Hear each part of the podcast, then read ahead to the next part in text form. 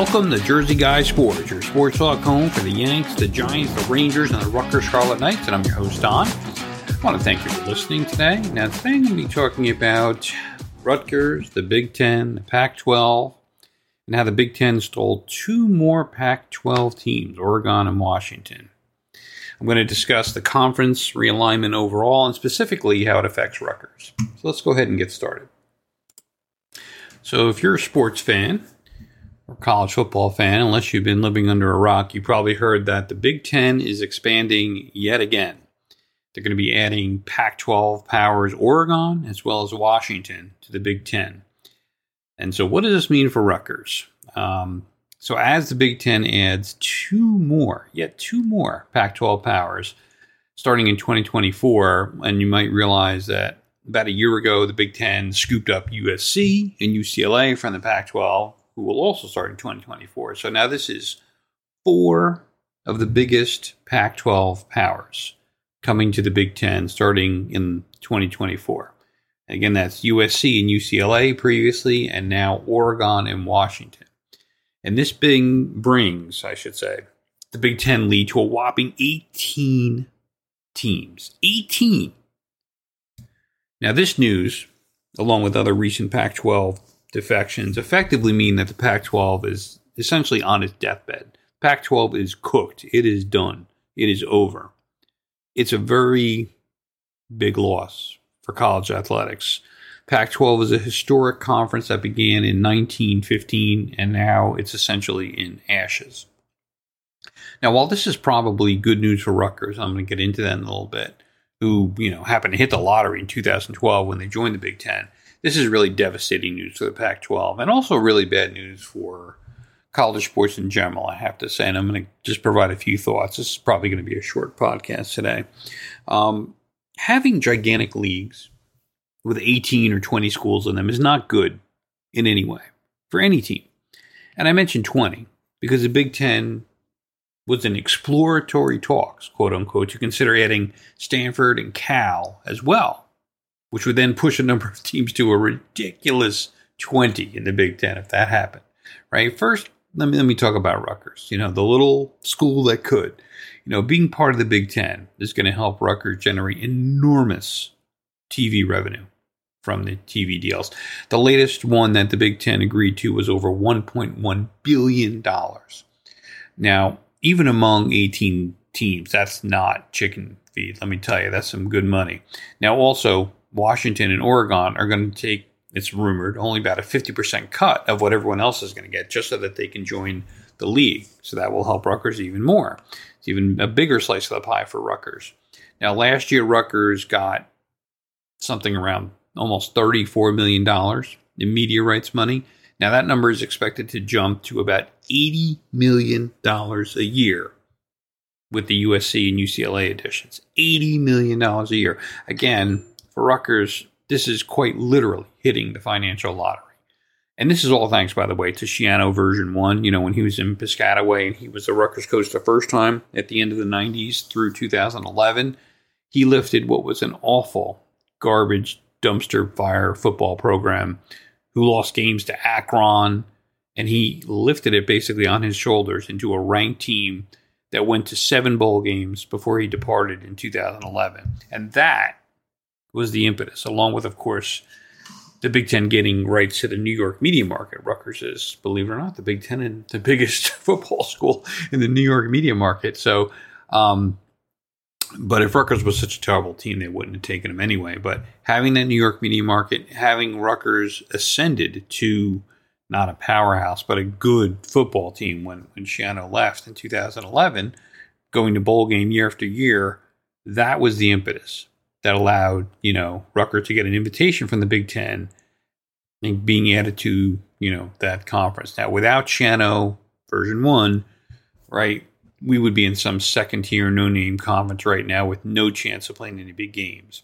Now, though, that we are in the Big Ten, in addition to all the money that Rutgers will make, our coaches can also use being in the Big Ten to recruit kids, noting that now, in addition to you know playing all the current schools, Ohio State, Michigan, etc., where now you can talk to kids about, hey, you can play Washington every year or every other year, Oregon, USC in football. Basketball, you can play UCLA and others. It's an excellent recruiting tool for Rutgers. Now, if we look at football for Rutgers, the challenge just got that much harder, right? Adding these people. We already had to essentially climb Mount Everest, basically, to win the Big Ten title and compete for a national championship with the likes of Ohio State, Michigan, Penn State, not only in our conference, but also in our division of the Big Ten Conference, meaning that, you know, we play Ohio State, Michigan, Penn State every single year. Now you're going to add in USC, Washington, Oregon, UCLA into the mix, and it makes it that much tougher for football. it obviously takes a long time to build a football powerhouse, and Schiano was 100% the right person to do it, but Mount Everest looks even a little bit higher now than it did a couple days ago. Now, on the other hand, for Rutgers basketball, I don't think this has any effect at all, and it might even actually help. Rutgers basketball is becoming an NCAA basketball powerhouse. Full stop. Now, it's not a straight line from where we were to where we're going to be, but Schiano, not Schiano, Pikiell is building a team that is competitive with every single team. And, and I think every single team in the Big Ten we're competitive with. There's not a single team in the Big Ten that we're scared of. Unlike football, there isn't any single team in basketball that scares me. and we'll see how 2023 goes because there was a kind of a big shake shake up this year. Right? We have no Cam Spencer, no Mulcahy. So we'll see. We brought in a lot of people from the portal. Certainly 2024 promises to be absolutely awesome for Rutgers basketball. We already have the number two rated high school senior in the country coming to Rutgers and Ace Bailey. he is the number two rated on 247 Sports player in the country and we are tracking very well to get the number one overall recruit in the country in Dylan Harper. So there is at this point a, I'd say, minimum 50 50 chance that Rutgers basketball could have both the number one and the number two college basketball freshman in the country coming to Rutgers in 2024. We already have the number two in Ace Bailey, and we have a damn good shot of getting Dylan Harper at number one the number one and number two college basketball freshmen in the country, both on Rutgers in 2024. I have nothing to be scared of when it comes to basketball, and they can add anybody they want in the country. And I'm telling you, we're going to be competitive in basketball. In any case, what you can say is Rutgers has a very good basketball team year after year, and I have every confidence in Pikiell's ability to continue continually build year over year. Basketball is going to thrive, and that's whether the Big Ten has I don't know 10 teams, 12 teams, 15 teams, 20 teams. I don't care. You could put 100 teams. Rutgers basketball is going to do okay.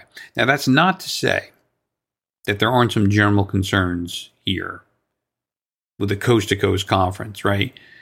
Conference alignment affects not just football and basketball, but all sports.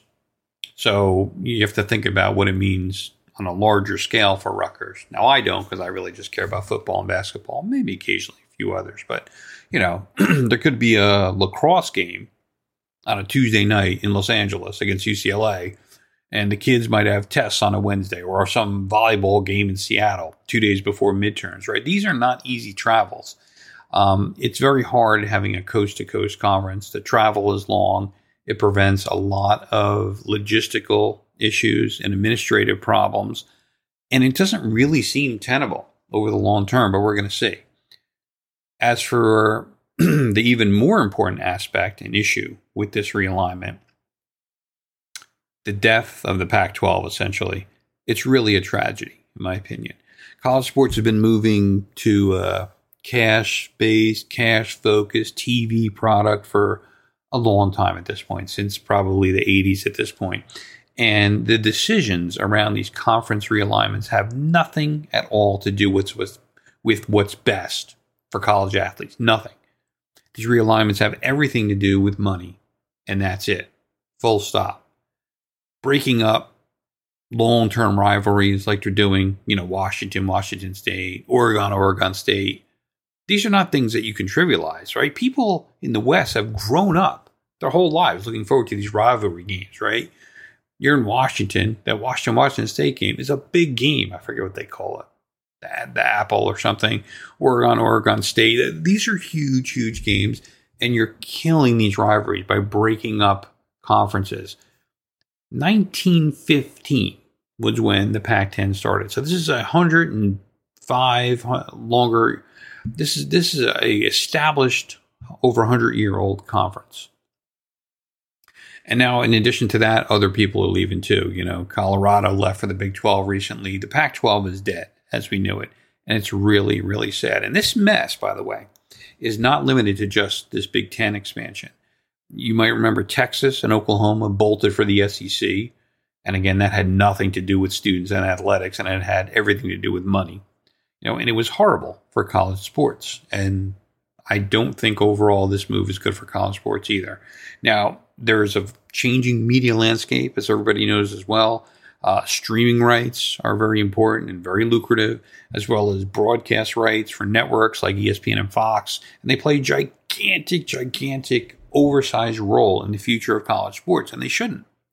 Right? What what the head of these conferences and the, and the head of these universities should care about is a the well being of the students, b um, the well being of their athletics programs. And yes, they should care about things like rivalries and tradition. When you think of if anyone that's gone to college, you think about tradition, you think about rivalries. That's half of your memories when it's going to college. If you're a sports fan, the tradition of going to that school and dealing with certain rivalries, and then after after you're out of college, watching them year after year after year, it's like nothing else. So breaking up those traditions of rivalry should not be trivialized. It's a gigantic thing, and money is playing an oversized role now in the future of college sports. An 18 team Big Ten, a friggin' 20 team Big Ten. I mean, who the hell wants that? I don't, for sure. Again, I think Rutgers is in really good shape from this, and they'll actually be kind of the beneficiary of all this. I think, you know, it was already hard for them in football, and maybe it got a little harder, but I'm confident in Schiano. We'll see where that goes. And I told you my thoughts on basketball already. But for the Pac 12 and the remaining Pac 12 teams, and for college athletics in general, this seems to be another step towards, I guess, a homogenized type landscape, right? Where there's no territorial battles, I guess I could describe it. You know, oh, in the Northeast, they play football this way. Ah, oh, the South, it's always like this. Ah, oh, there's always, they used to always run from the wishbone in the Midwest, right? There's no territorial battles, there's no signature traits of a conference and more and more and more we see there's no identity to these conferences at all. You used to think of the Big Ten back in the day, they were Midwest conference. Generally, it's cold. They're really good at running the football. They play good defense and, you know, uh, and, and stop the run.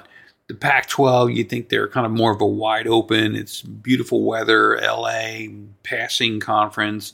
You know, the SEC had a little of this, a little of that there's no identity anymore, right? There's no territory battles, territorial battles, and it just seems like a homogenized landscape, and I hate it. I don't like it at all. I mean, what the hell is the Big Ten anyway? Now it's a coast to coast financial juggernaut, that's for sure. Um, but it's also a largely homogenized conference with starting to be a lack of identity. And I know this might sound like a bit of a boo hoo for the Big Ten, but it's really more meant to be a boo hoo for the Pac 12 and other marginalized conferences. I mean, am I excited to see Rutgers play football and USC in that famous stadium, as well as play maybe, you know, Washington, UCLA, and Oregon? Hell yes. I think that's awesome. I, I am really excited to see that. It's all roses for Rutgers. Again, it is. But realistically, this is a tragedy for college sports, and it's too late to go back now. It's done. I mean, we'll keep our eyes out to see what's coming, but by the looks of it, it's going to be basically a money making mad rush to try to build your conferences as big as you can for every conference. And it just doesn't seem right. And that's really all my thoughts on it. Anyway, I want to thank you for listening to Jersey Guy Sports. Please subscribe to the podcast. Tell your friends all about it. I'll be back soon with some more sports talk. Thanks and have a good day.